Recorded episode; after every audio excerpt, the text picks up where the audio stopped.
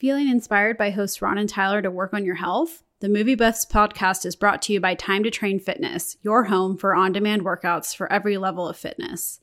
Exercise with amazing certified instructors that want you to push through any barriers. At Time to Train Fitness, you'll find quality workouts across 6 class formats, including indoor cycling, HIIT, bar, yoga, strength training, and dance cardio. Stream brand new classes releasing every week in our 450-plus on-demand workout library. Use the link in the description to view all of the membership options and to start a free 5-day trial. Get ready to press play on your next workout. Hey everybody, Ron Jam here, and I'm excited to talk to you today about our sponsor. For any of my fellow fitness buffs out there who love to train, you also know that hard training leads to aches and pains, and that's why I love today's sponsor, Royal and Pure CBD.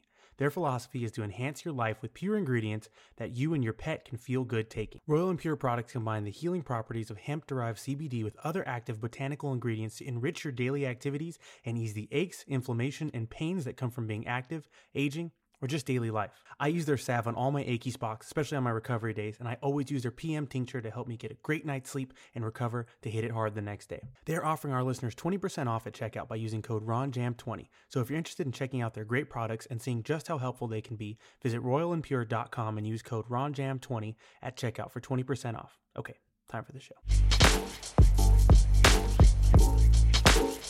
Hello, hello, hello. What is up to all my fellow film, fitness freaks, fanatics, and aficionados, and welcome back to episode 7 of the Movie Buffs podcast, the strongest podcast in the world about movies.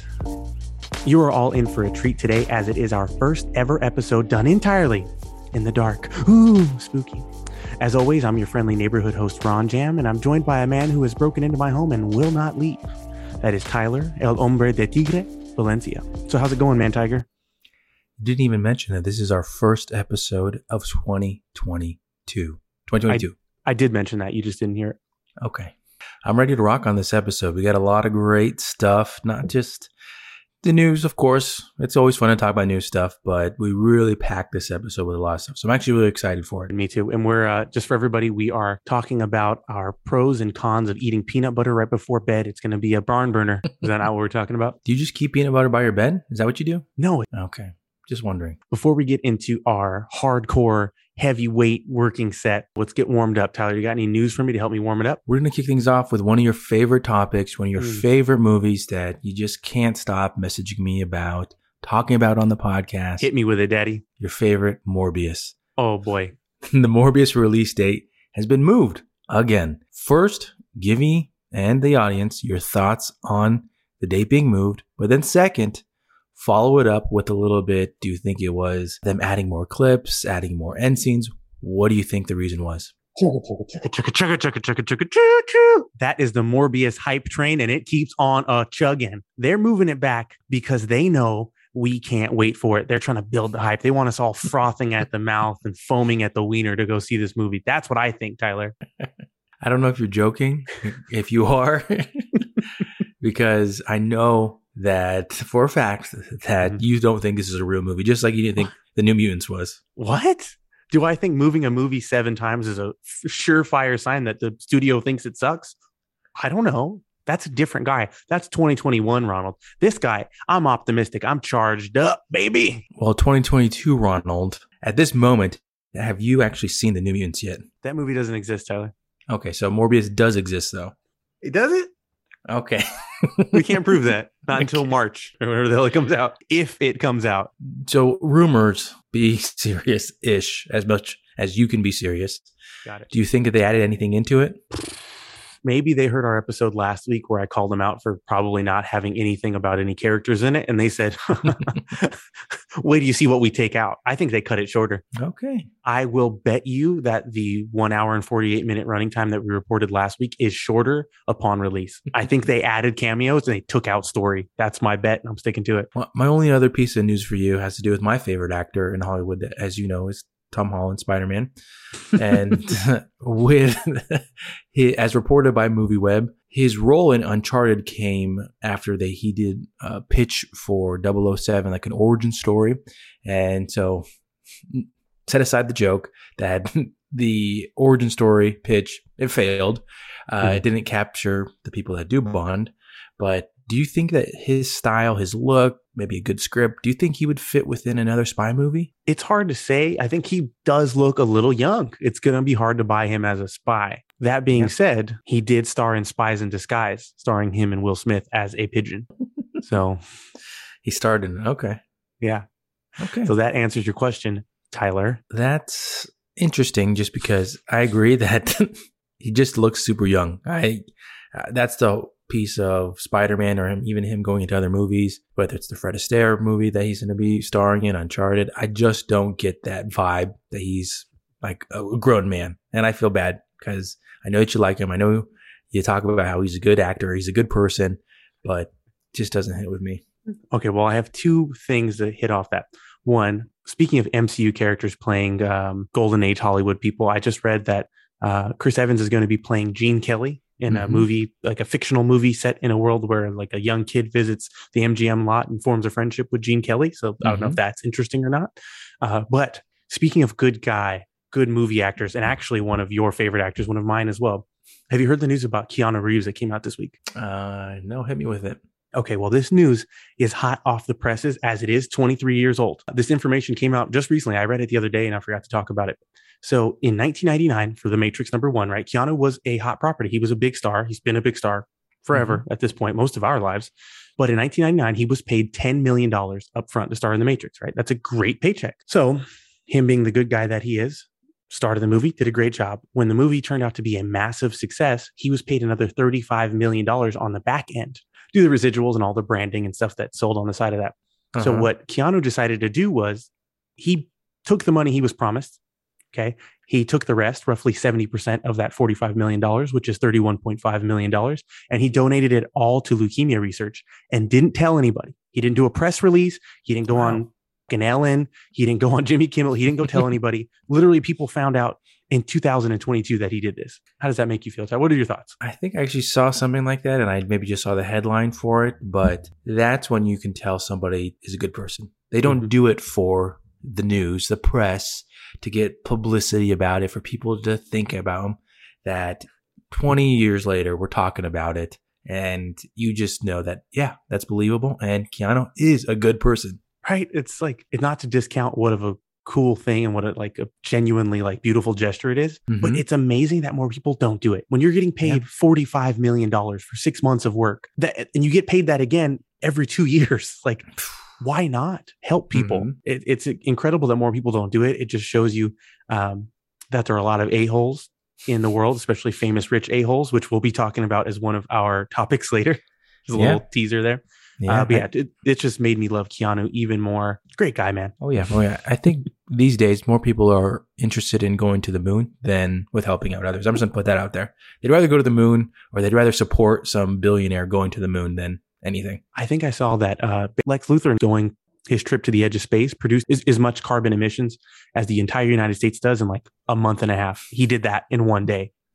So woo, you did it. You did it, Jeff. You did it. You fucking did it. You bald bastard. You know, you see Superman comic books and you're like, wow, how is Lex Luthor not in jail? Like all he does is like steal from people and like, you know, cause riots and like take over countries and stuff. And then you're like, wait, I get it. Cause he owns Amazon, or he was the president a couple of years ago. That's how. Another piece of news I wanted to talk to you about was Emilia Clarke's character from Solo, a solo story, origins. Her name was Kira. I think I pronounced that right. It's Q-I'-R-A. She's reportedly getting her own Disney Plus spinoff. Thoughts? It's probably taking advantage of her as an actress, her stardom, her ability to attract people. That'd be my guess, just because she's Khaleesi and people go to the movies because they love that character. They love her. And if they can make it work, I mean, okay. But from what I've shared in the podcast recently, it's been kind of frustrating for me just seeing how people are still talking negatively about Star Wars, just because it's like, come on, like I grew up on 1 through 3, not the best acting, not the best really anything. And I love Star Wars. I'm going to go see it whenever anything comes out. I watched the latest episode of Boba Fett last night because I enjoy it. So these individuals that are so butthurt about how their story, because the way that they look at the character didn't come out true. Come on, just move on. Just be happy that we're getting some type of property from Star Wars. Yeah, when's the little guy going to win one every once in a while, you know? I think what we've done several episodes on Star Wars before, and I know that unless it has to do with Jon Favreau, you don't have anything positive to say, so move on to your next piece of news. I love Star Wars. I think Star Wars 1, 2, 3 Ronald, stop. You're a liar. The best representation of how lightsaber fights should look. In 4, 5, and 6, obviously, they were limited by their time, but I hated in the new ones that for some reason, everyone wielding a lightsaber, they were moving it like it was like a broadsword, right? They were moving it like if it had heft to it. Well, it's plasma. It's ostensibly weightless, right? Mm-hmm. So you have the hilt, which is pound and a half. If it weighed a kilogram, I'd be shocked, right? So you have this thing in your hand. So why are they moving it around? Like they're heaving it around. It's so freaking stupid. I hated it. And I tell you what, Rise of Skywalker was one of those movies I watched and genuinely got home and I was like, wait, did I go to the movie? Like, was I asleep? Why was it that bad? Did I dream a shit movie? So I love Star Wars.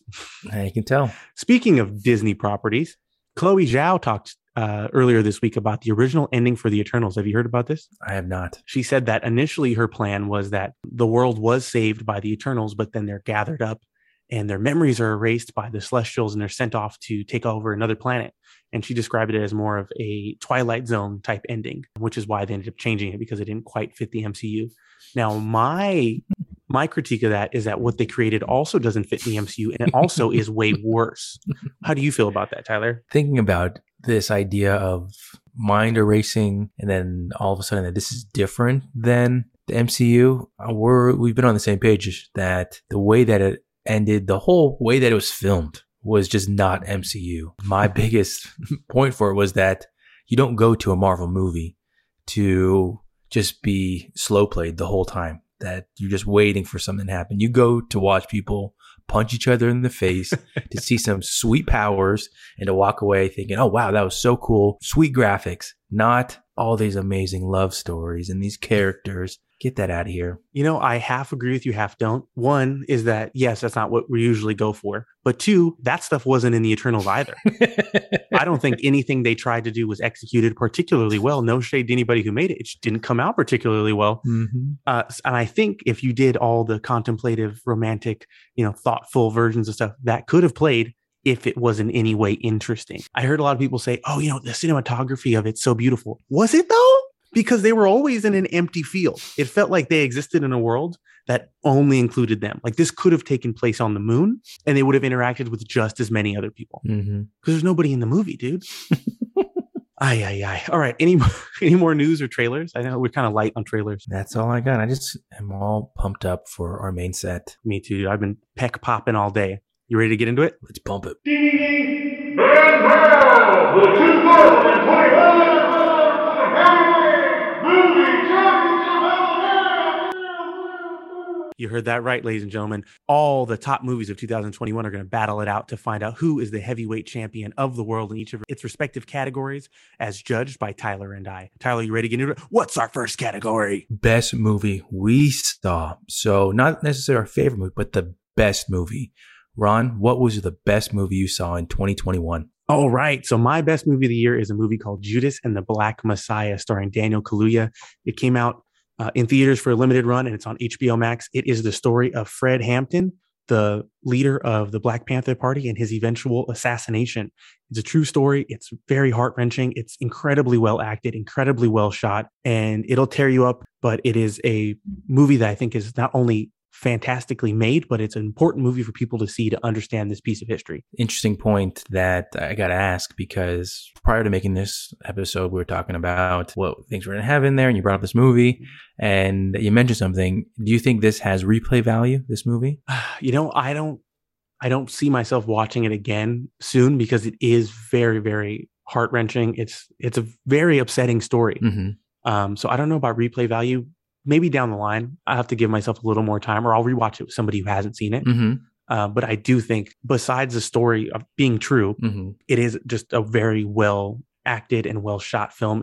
Everything looks amazing in it. Okay. I would rewatch it for that. But like I said, it is emotionally draining, to be honest. Tyler, what's your best movie of the year? Mine is one that we feel have gone over in this podcast before, but it's Dune. With Dune, we hit a lot of the points in the episode with the acting, how film, storytelling, all that kind of great stuff. For me, prior to going to see Dune, and always got to give my little shout out to seeing it in the Dolby Cinema, thing that Ron always has to make fun of me for. It was a movie that I was looking forward to, but I was, of course, nervous for because of the source material. People talking about all the different houses, all the different names. And being a fan of Game of Thrones, I wasn't sure if I'd be able to understand it, but it was just so well made that it all came across as, okay, yeah, that makes sense. And I'm excited for the next one. And with Dune, it was probably the movie to date that I've watched the most breakdowns, videos explaining it on YouTube, just because I want to learn more about it. And that's a joke that Ron and I have had in the podcast, is that I know what's coming up next because I've watched other videos. But I know what's coming up, and I'm still excited to see how the director, Denis Villeneuve, what his spin on it is. And a part of even saying his name, learning how to say... I was going to say, hey, you pronounced it right. Congratulations. Knowing the director's name. But he hit it out of the park. I was a big fan of his prior to this. And I think at the moment, Prisoners, or no, what's his other one? Sicario. It's available on Apple for $4.99. I might go buy that. It was complicated material, and the way that he shot it, all the work that they did, all the prep, the storytelling, the visuals, just great. Probably the best movie I've seen. It is the best movie I've seen all year and in a long time. I agree. That is a fantastic movie. I think, I don't know about for you, I think this does have a little bit more replay value because it is a little lighter. Yeah. Although it is super duper long.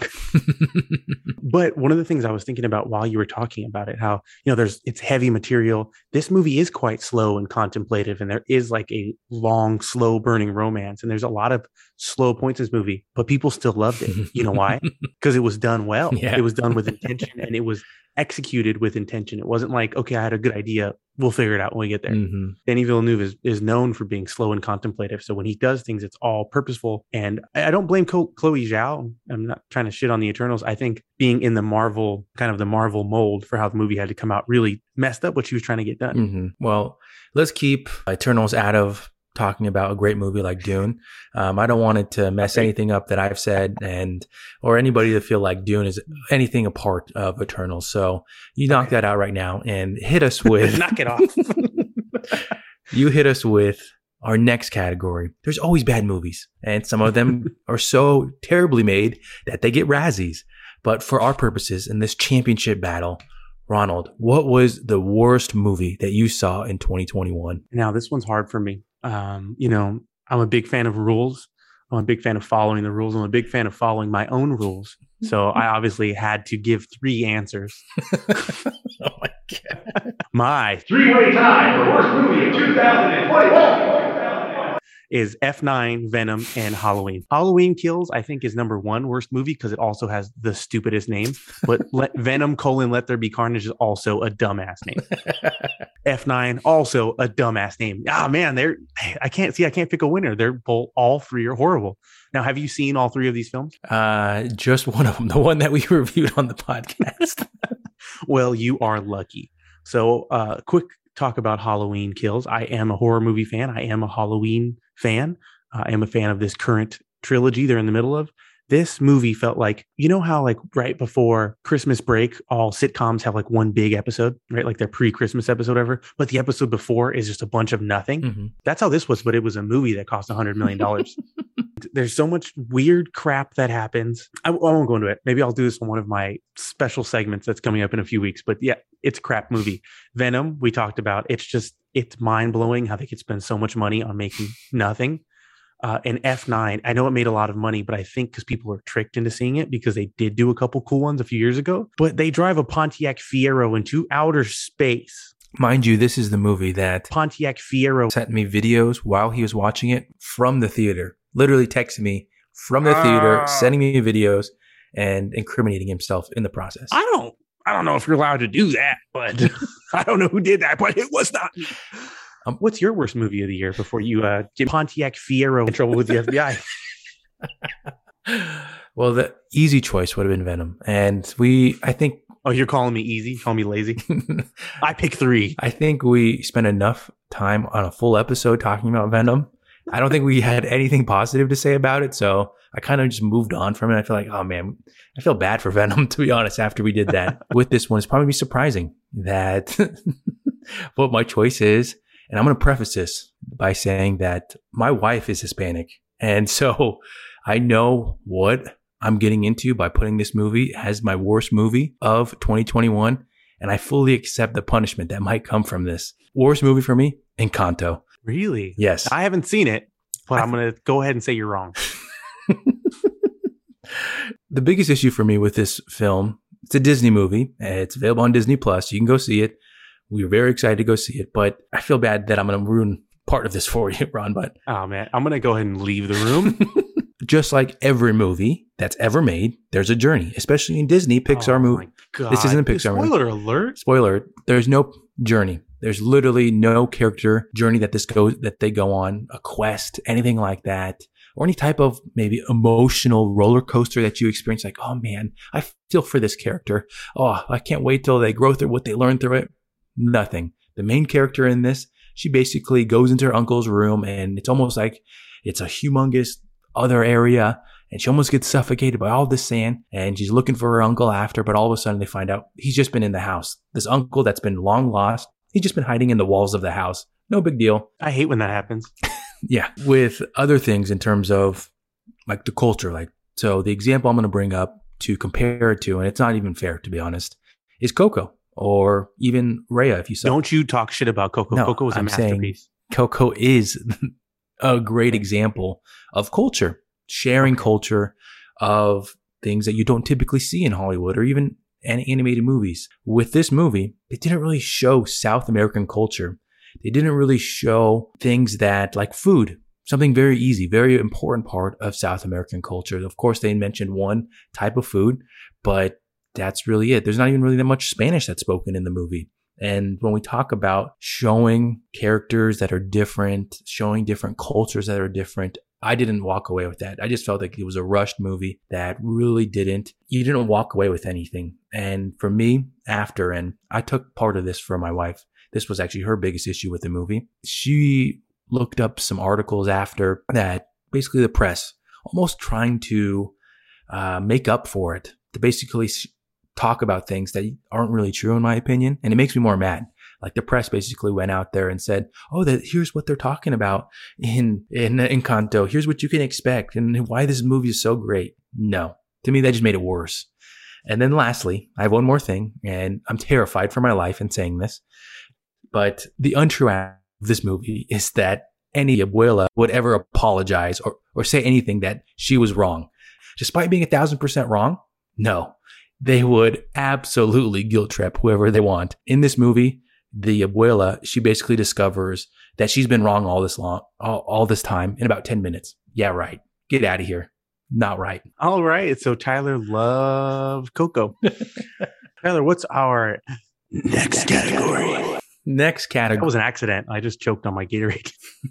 So in 2021, we get to some positive stuff now. In this podcast, we're going to be going to our favorite movie. So different than the best movie. Best movie could have been anything in terms of how it was made. This one, what touched us? What made us feel good? Our favorite movie of 2021. Ronald, what is that? For me, it's not really coming out of left field. This one's coming right out of the dugout. Everyone saw it coming. And mine is No Way Home. Not only is it fun, obviously we talked about it as a lot of fan service, but I'm a fan. So it serviced me. It serviced me right. I had a great time with it. It was fun. Obviously CGI, big punches, some emotional moments, rewatchable because there's a lot of cool stuff, hidden in the background. I thought there was some good performances in there too. Obviously the fights were crazy good. That's my pick and I'm sticking to it. What about yours? That's it. That's all you got for No Way Home? We did a whole episode and I'm still keeping my spoiler embargo on for it. Okay. I'm not going to be a jerk about it, Tyler. My favorite movie had to be No Time to Die. And oh, I did not see that. Yeah. I wanted to put a couple curveballs in my list.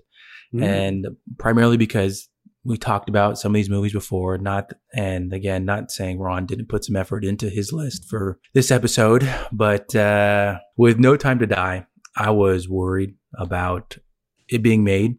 They had the director, he dropped due to, I think, quote, what you're worried most about is that Tom Holland didn't step up to play Bond. Very worried.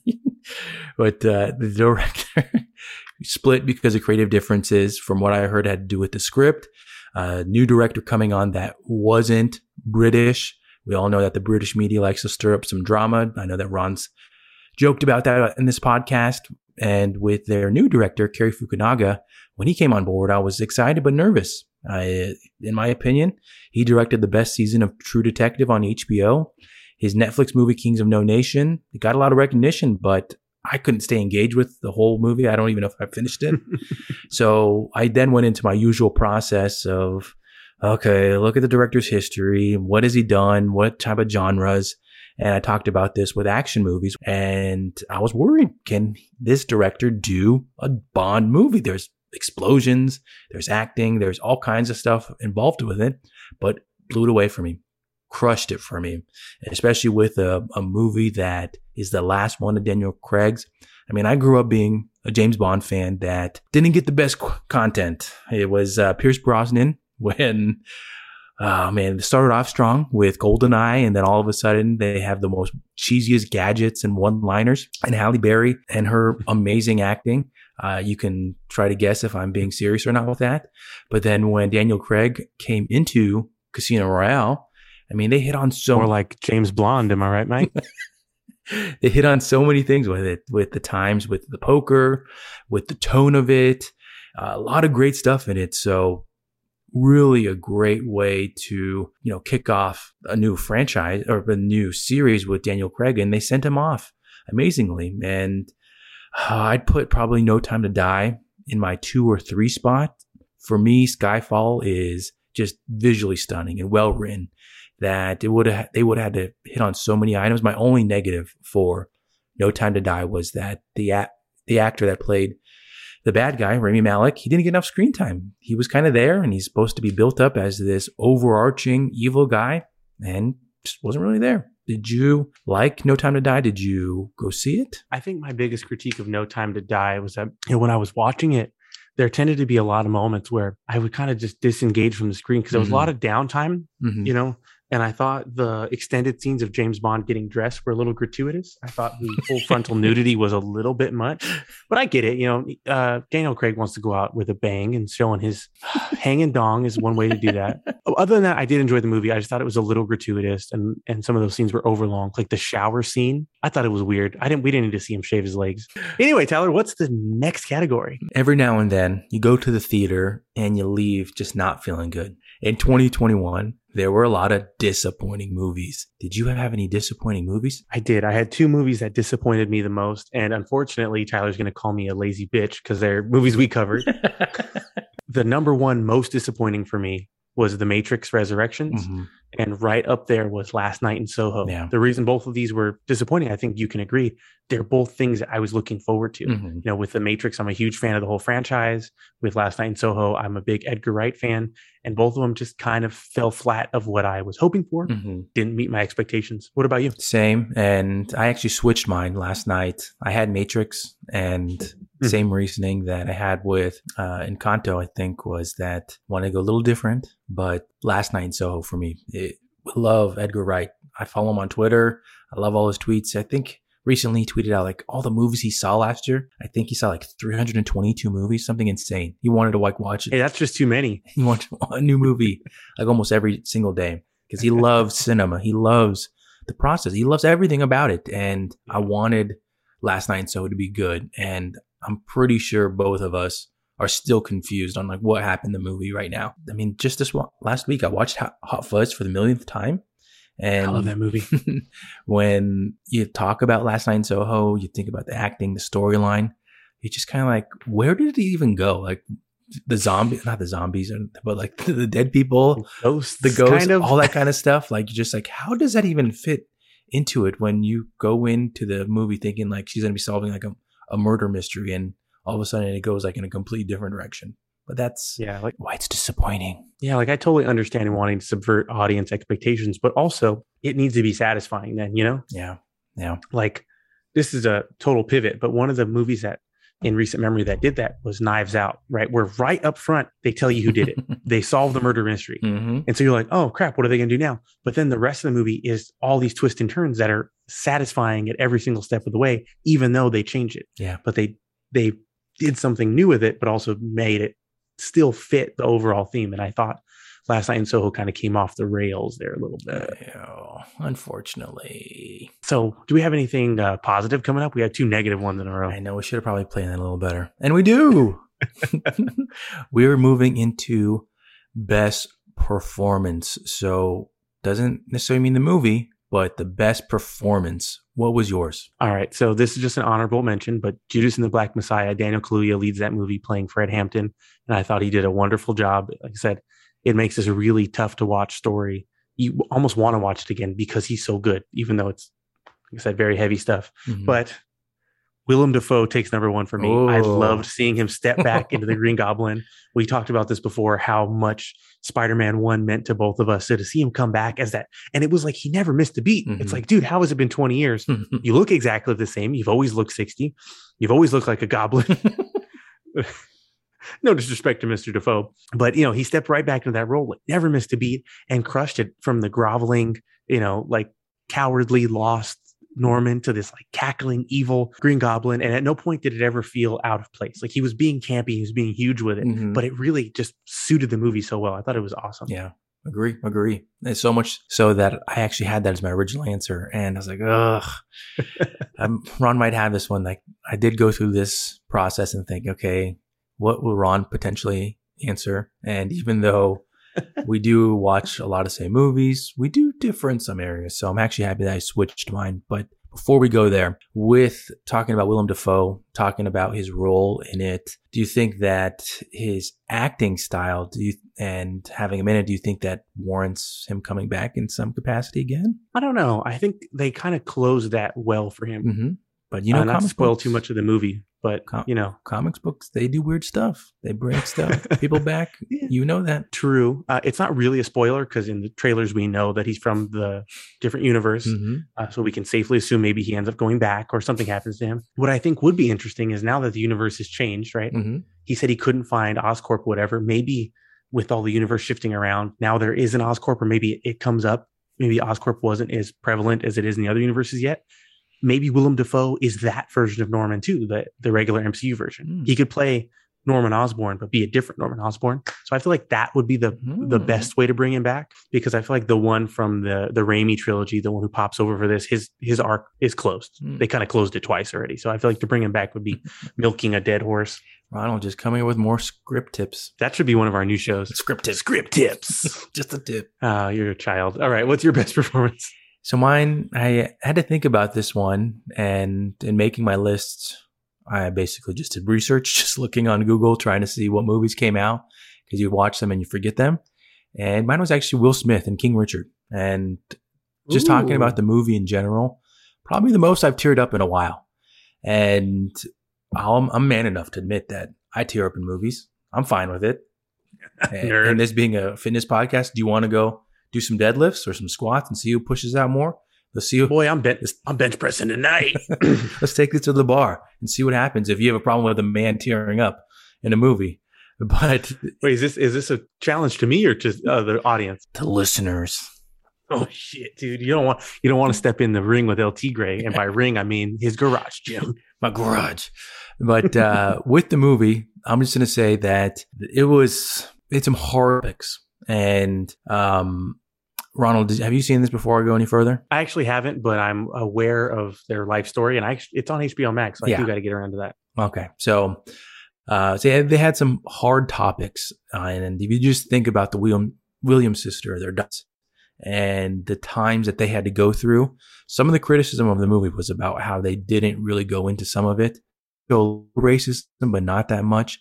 I can only imagine what they went growing up, being from Compton, trying to get into tennis tournaments, all that kind of stuff, that it was 20 times worse than what they showed.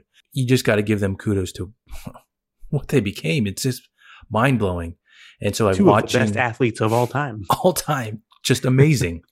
And so Will Smith's performance, though, you watch and you're just like, what's up with it? What's up with this character? You're transformed into believing that he's their dad. And with watching some of the like extras with it, and like having the Williams sisters come on set and whatnot, they were just saying how like the accent was so on point, and calling him daddy, and just all the things that he did in the movie his acting, all that kind of stuff, just on point. And you know that Will Smith has had some performances that were a little questionable, but with this one, knocked out of the park for me. I don't know what you're talking about. Wild Wild West is one of the greatest movies of all time. I was thinking more like After Earth. Never seen it. I have seen Wild Wild West. I stopped. You want to talk about Wild Wild West? I stopped like 5 minutes into After Earth. Like, it was just painful. It's like, I can't. Is it because there was no song? He didn't have an accompanying theme song? I tell you. I said, we're going straight to After Earth. We're going straight to After Earth. I think that was like the third CD that I ever owned. The first one was Space Jam. I think the second one was the Batman Forever. No, Batman and Robin soundtrack. Ooh. And then I think third was Getting Jiggy With It. I think my first two, I don't know in what order, but it was the soundtrack to Godzilla 1999. Remember they had that P. Diddy song that was featuring Led Zeppelin? What is like the dun-dun-dun, dun-dun-dun. Yeah. Yeah, dude, that song freaking rocked. And that went so hard for no reason. It was that one. And you remember the movie Small Soldiers about the toys that come to life? I still watch it. I think it's on Amazon Prime. That movie slaps. And their soundtrack was pretty good, too. It had a lot of like 1970s anti-war music, which I was like, I have no business. Yeah. Like the main song was War. Huh, what is it good for? That song. I was like, this. I used to go into Stater Brothers, which is a grocery chain local to the Inland Empire.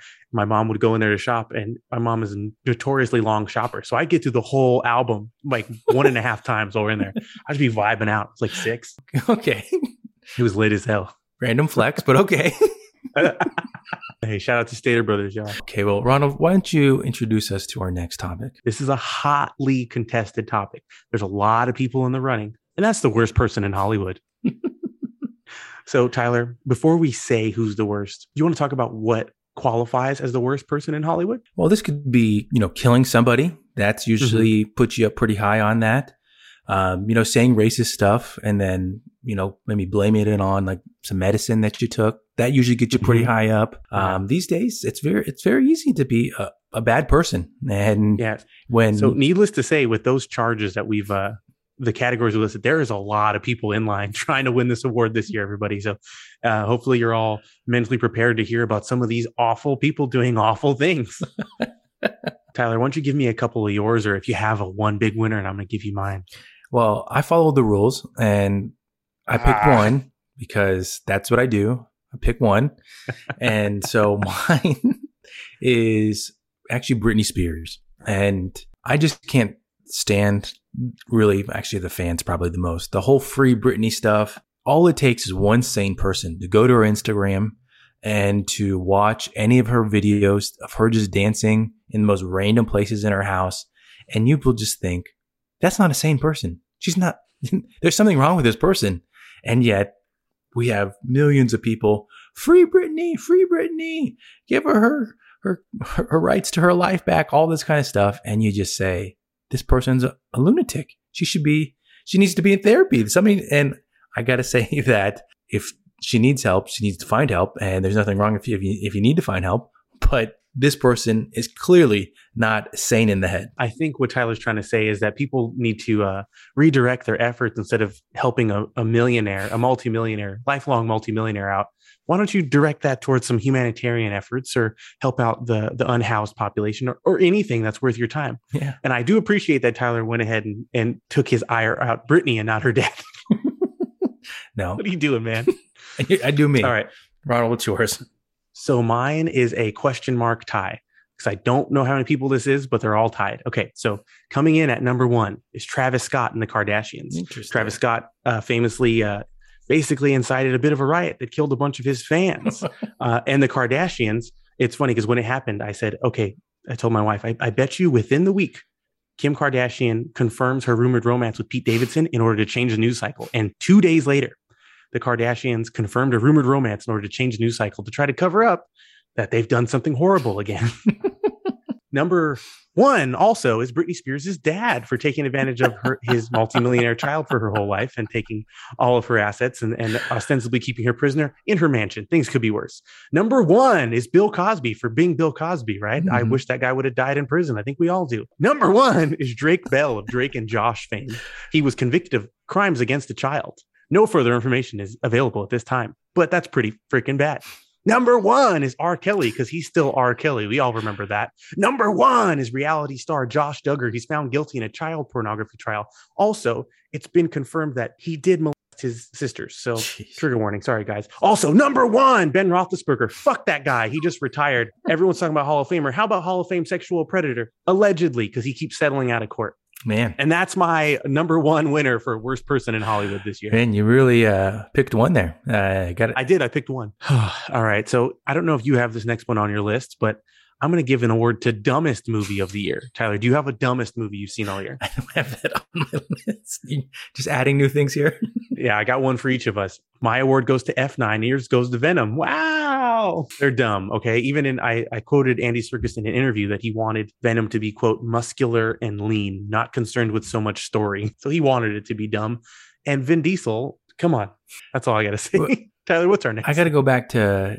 With Venom looking, what did you say? Long and strong and lean? What was it? Muscular and lean, story-wise. I will say that the character, the effects, he did look muscular and lean. So in a way, that's kind of right. He did. That's the only thing they did. I got to say, though, I am not a fan of this Venom design. I like it better than the Raimi design. But this Venom isn't hulking enough. And I don't like how pointy his chin is. He looked like he was like 6'8" in it. Like, he just looks like a beast. I believe he's 8 foot on the dot. Oh, this Venom. But I was wrong. For some reason, Carnage is like 13 feet tall. And historically, Carnage is just the same height as Cletus Cassidy. I don't know why they did that. Oh, well, don't get me started. I know. Boy. I feel like we're going down a rabbit hole that just gets also bad. Carnage doesn't have teeth that are separate from his face. Usually, just the black on his face fold up into teeth. So he has the jaw of more like a jack-o'-lantern instead of like a shark. How Venom does. Just get started here.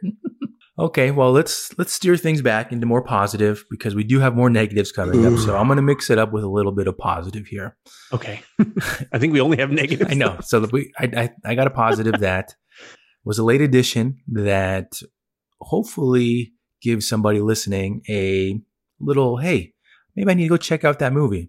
So a lot of movies come out every year, and sometimes you don't get a chance to see them depending on timing or what's going on in the world, whether it's pandemic or not pandemic. That seems to be the question these days.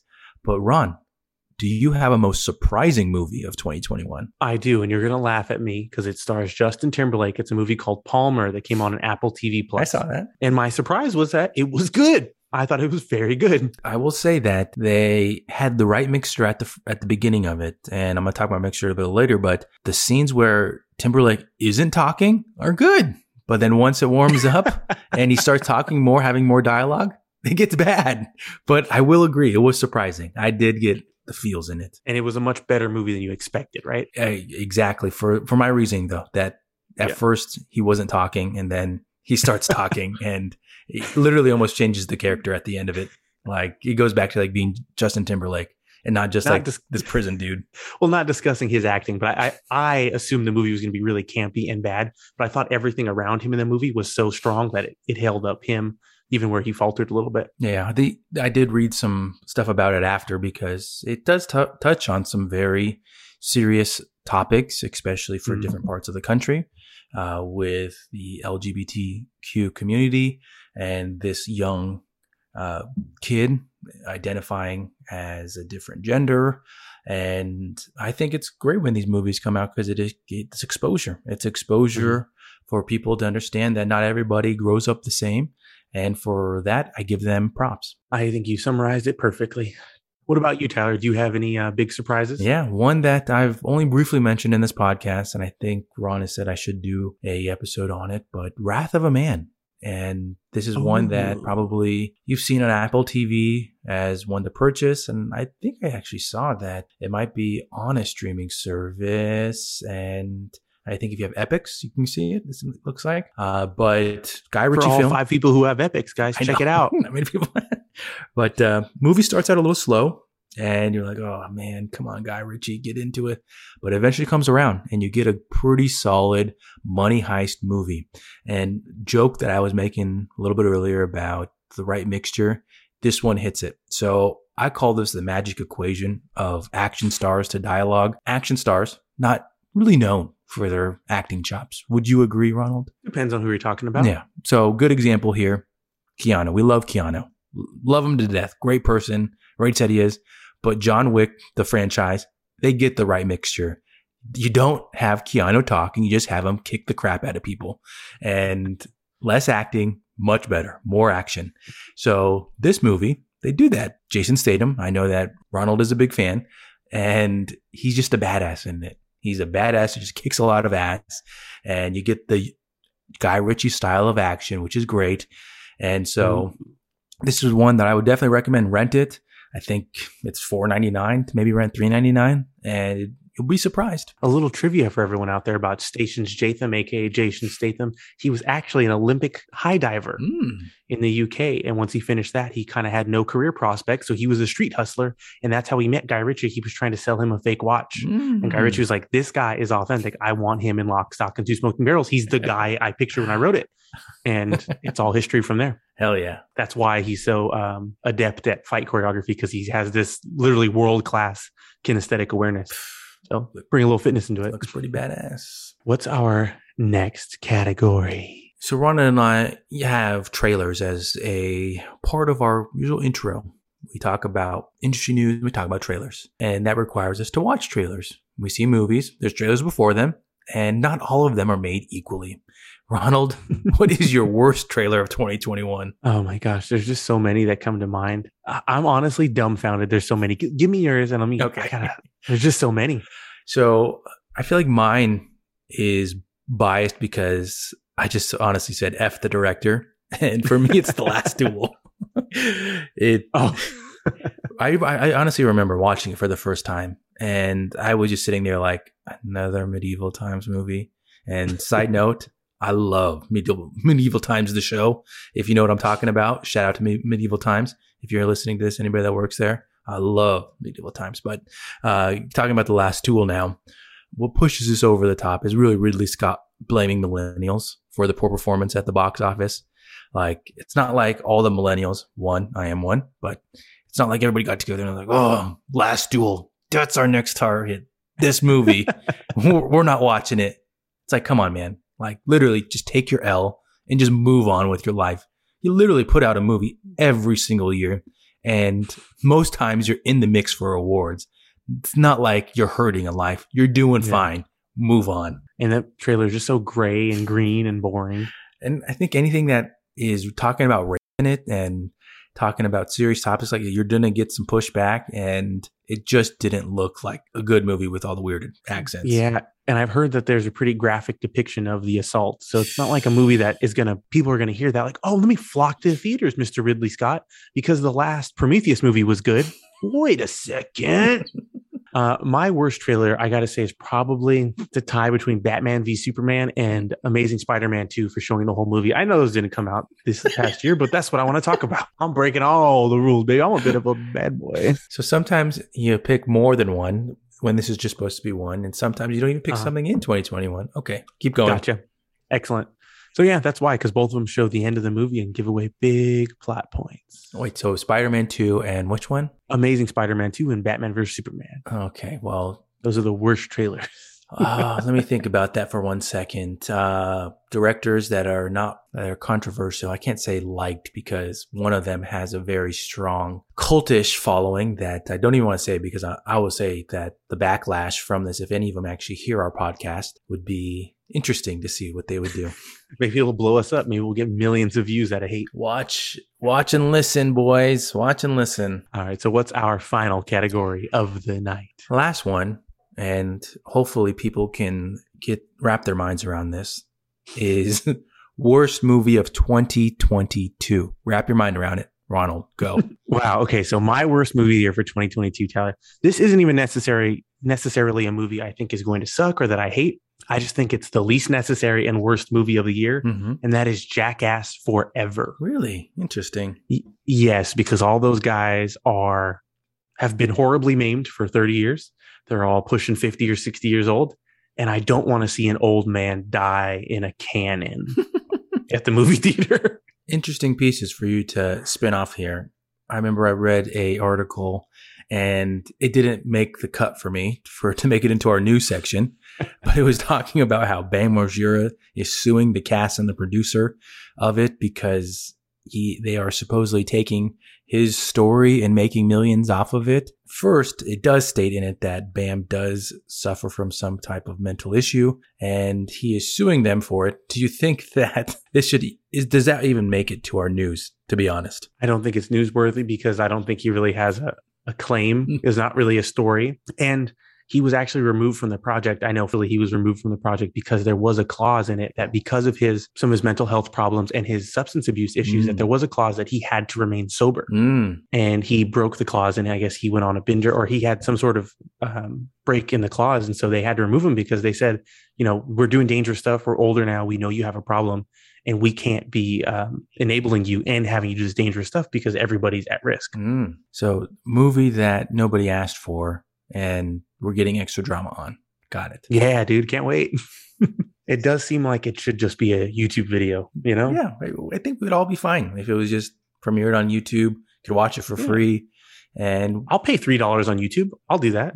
I wouldn't, but yeah, okay. But I don't know about putting all the money in to make it a big time movie. That's why I feel like it's the worst, because it's the least called for, even out of all the weird Hallmark movies and all the random crap they make. Yeah. I feel like this is the least called for. And genuinely, I'm concerned for some of these guys. So I know we know they made it out because the movie's done, but I know, I'm sure growing up, you watched them as well. But that was 20 years ago. Yeah. Random. And they were adults then. So they're too old to do this. And I'm worried for them. Yeah. Random side note. One of the producers, I think he might be for Jackass, but he was for Wild Boys. Yes, I love Wild Boys. Was my English teacher, I think it was 10th grade English teacher. Her husband was the producer for it. Wow. And we would just have the craziest time in the classroom in her class. We would literally go off campus, go get breakfast burritos. She would let us say whatever we wanted in class and say whatever the hell you want. Great times, but not having to do anything with this movie. So I'm going to move on. All right. So Tyler's out here doing math in 10th grade English, guys. No big deal. What's your worst movie of 2022? I'm sure our valued listeners that tune in for each episode would think he's probably going to say Uncharted. And I didn't. I appreciate that self-restraint because And this is a little behind the scenes for everybody. We paused the show because I wanted to say Morbius so bad and I had to find a second movie. So I appreciate Tyler's restraint. So I didn't want to dump on Uncharted again. Just too easy. Could have dunked on it. Okay. But to be honest, and before the recording, when I was looking online, I actually saw that this movie's already getting bad press for how bad it is.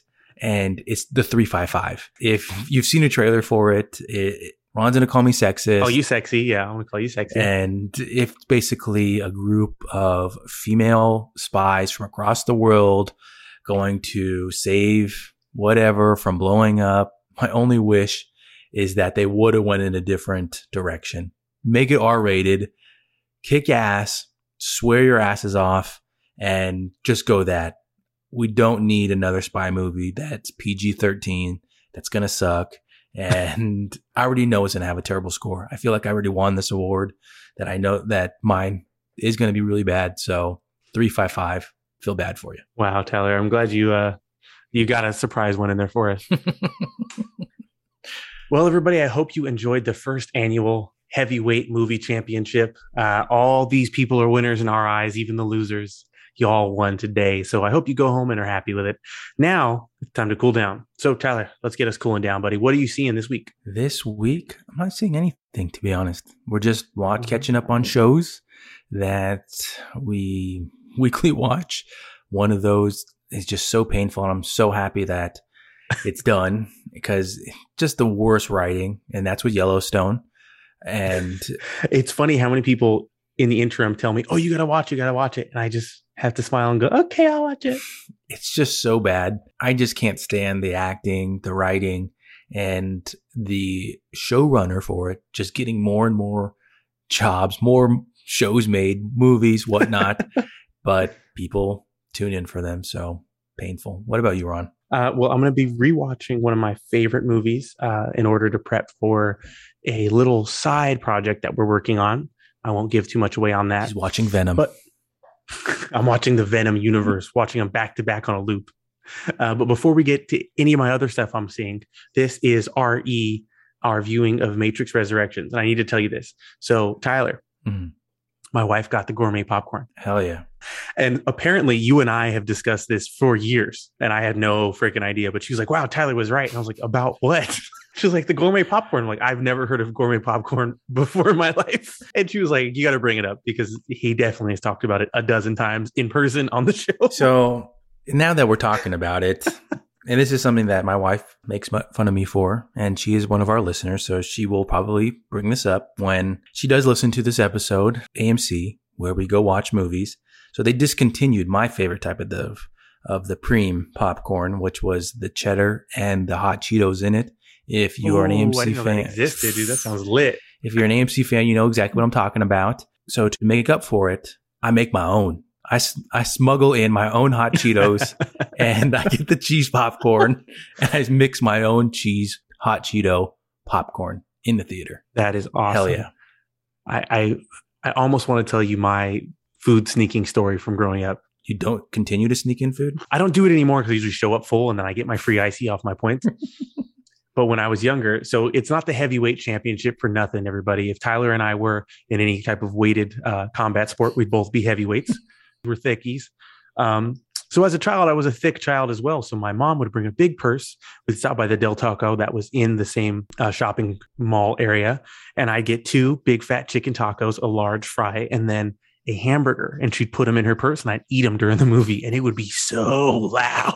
I'd just be, and I'd have a good old time. And then we go to dinner afterwards. You got to get those calories in, everybody. Yeah. What would you say is the best thing that you've snuck into a theater? I've snuck 4 Locos into a theater. Mm-hmm. Done that. Club cocktails. We used to bring the Long Island iced teas. We'd bring 4 of them in and then we get the little vodkas and add them in there. Dang. That would like destroy me. This was back when the movie theater was the place to turn up, aka when we were maybe 19 years old. Who knows? Well, I still smuggle in food to the theater. I'm a grown man. Tyler's still sneaking out of 10th grade English class to this day. And the bad part of it is that my wife doesn't have a big purse. So oftentimes she has to take... You got to put in your prison wallet? Oftentimes she has to actually take out her wallet and leave it at home so that we can sneak in the snacks. So you don't even have the option to buy snacks then? You just completely eliminated that? Well, it's not like I don't carry a wallet. Sure, Tyler. I got to get my popcorn and I have to get my Powerade. Powerade and popcorn. That's what I do. No, man. It's all about the big ass pretzel and an oversized icy. Otherwise, other than that, this week, I'm going to be maybe finishing Hawkeye. Oof. Question mark? Maybe on episode 4, I think. So I'm almost there. Oh man! But to end on an uplifting note, a show I am going to finish the season of that I'm mostly done with is the new season of Queer Eye. Have you seen that on Netflix? Not up my alley, so no. Oh, dude, you want to talk about being moved to tears? It is an amazing show. And, you know, usually they'll do these kind of makeover shows or like house flipping shows. And they kind of just do anybody who submits or whatever. It's more of a casting thing. Mm-hmm. They call all the people they work with. They're not their like their project. It's the hero of the week. Mm. So they're all people who are heavily invested in like community charities. The one we watched last night was a guy who builds homes in a unhoused encampment, and he's trying to raise $6 million to build 50 new homes for homeless people in his community. And he's a guy who has changed his lifestyle. He's trying to get in shape. He was 400 pounds and he's losing weight. He's a recovering addict. And he just lost his mom, but his job, all he does all the time, he doesn't take care of himself. All he does is build houses for homeless people. So they go and they help him be more confident. They basically do therapy to help him figure out why he doesn't value his own life as much as he values other people. And they give him a makeover. And at the end, they help him with his presentation. And every episode is like that. It's beautiful, uplifting stories. And I recommend it to everybody. It's a great way to start your New Year's, keep you on a positive note, and show that, you know, although Hollywood might be filled with what sounded like 5 dozen assholes who are out there killing people and doing whatever the hell they want, there are still good people in the world who are helping each other and helping other people. All right. So, Tyler, what is your workout for the week looking like? Your workout sessions. Workout sessions? Yeah. You're talking about getting a little sweat on, doing some aerobics. You're talking about junk again? But you're getting that rig nice and tight, boy? This week, continuing on with building volume. January is all about volume. With me. And for people out there that are, well, what is he talking about? What is volume? Why does he do something like that?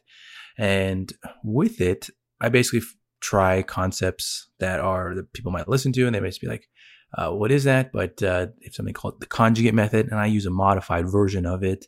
There was a very popular gym, is a popular gym, the West Side Barbell, and they have the conjugate method. And essentially, I just take an element of it and apply it to my training. And I don't do the full thing because I'm not training for a powerlifting competition. But essentially, I just add in 70% lifts after building up to a close to maximum repetition. So then I do 3 reps at about 70, 75, sometimes modified versions of it. Good example would be if I'm doing back squats, I'll do front squats with bands and working on speed, something like that. But that's what I've been working on, Ronald. How about you? Nice. Well, today is an upper body pull day. So after this recording, I'm going to get zooted and zipped up and put on some pre-workout. And I'm going to go hit my upper body pull day. I'm going to start with dumbbell rows, about 12, 15 reps. If I go ham, I might go, set to 20, just because sometimes I go dumb at the gym that I'm going to tonight. They only have up to 100. So no big deal. Sometimes I end up having to use 20 reps to get the job done, not flexing, but I'm flexing. Small flex. Yeah. And then I'll follow that with some of my heavier eccentric pull-ups. Maybe I'll throw 100 pounds on the belt, do some eccentric pull-ups, and then I'll go into some higher volume work, hit some biceps, hit some shrugs, hit some mid-back, get a little cardio in there. I think I'm going to hit the heavy bag tonight, because it'll be fun. The gym will be empty. I do have to do some filming, so that should be fun. Tyler, do you have a WTF moment for us today? My WTF moment has been building for at least 2 weeks, and it could be more than that. It's probably been building since when Ronald mentioned his story about Zorro, and mine has to do with the actor Wilmer Valderrama. And I feel bad because I'm about to shit on him, but I'm like, what the hell? Like, who reps him? Why is he all of a sudden in things? And to hear that he's going to be Zorro. And then I don't watch CBS, NBC. I don't watch those because I'm too fancy for that. And I watch HBO and Showtime. So whatever those channels are called, I forgot. But he's on NCIS. All of a sudden, I find out that he's in Encanto. Maybe that's why I didn't like it. But all of a sudden, he is coming back. And I'm like, what is going on? I didn't even know he was a good actor. And he's popping up in all these things. And I'm like, I'm losing my mind. Why is he doing this? And who is asking for more of him? So Wilmer Valderrama is your WTF moment. That is correct. That's perfect, Tyler. All right. I think we should have changed the order. But now before we get into our outro to say goodbye, Tyler, do you have any takeaways for our audience? I do. So in this segment of post-workout takeaways, and this is my serious voice here, with it, I would like to normalize not being drenched in sweat and being dead after workouts. With the start of 2022, realize that you do not need to walk out of the gym feeling like you can't walk, that your t-shirt is just super drenched, that equals a good workout. I can tell you that for all the days I worked out, at the time of the recording this, it's the 6th, and I've worked out 5 times, that my shirt has never been drenched. And I can tell you that they've been very good workouts. So realize that going into 2022, it's not so much about feeling dead, but making it to that 2nd, 3rd, 4th, 5th workout. I agree. And my takeaway is actually going to kind of correlate with what Tyler said. One of the things I've been talking about with some of my clients recently is that, you need to be aware of what you're trying to achieve. People don't succeed by accident, and we are what we do repeatedly. So if you want to improve anything, you want to get better at anything in your life, your actions must match your desires, or else you'll never get there. Mm-hmm. So that's what Tyler said. You have to pace yourself to make sure that you can repeat it over and over again. One great workout does not make you stronger. It will not make you healthier. What's going to make you healthier is that whole week, then the whole month, then the whole year. Then when you're doing it all the time, that's when all the benefits will come along with it. Agree. Good stuff. All right. So thank you so much, everybody, for listening and taking time out of your day. We know you could have been anywhere in the world right now, but you're here with us and we appreciate it. Please be sure to follow us on Facebook and Instagram at moviebuffs_podcast. And if you like this episode, let us know. Leave a 5-star review on your favorite platform. It really helps. Check the links in the description to look at all of the great companies that help support the podcast. And join us next week when we finally get to the bottom of who really let the dogs out. All right, stay buff, my friends. Bye-bye.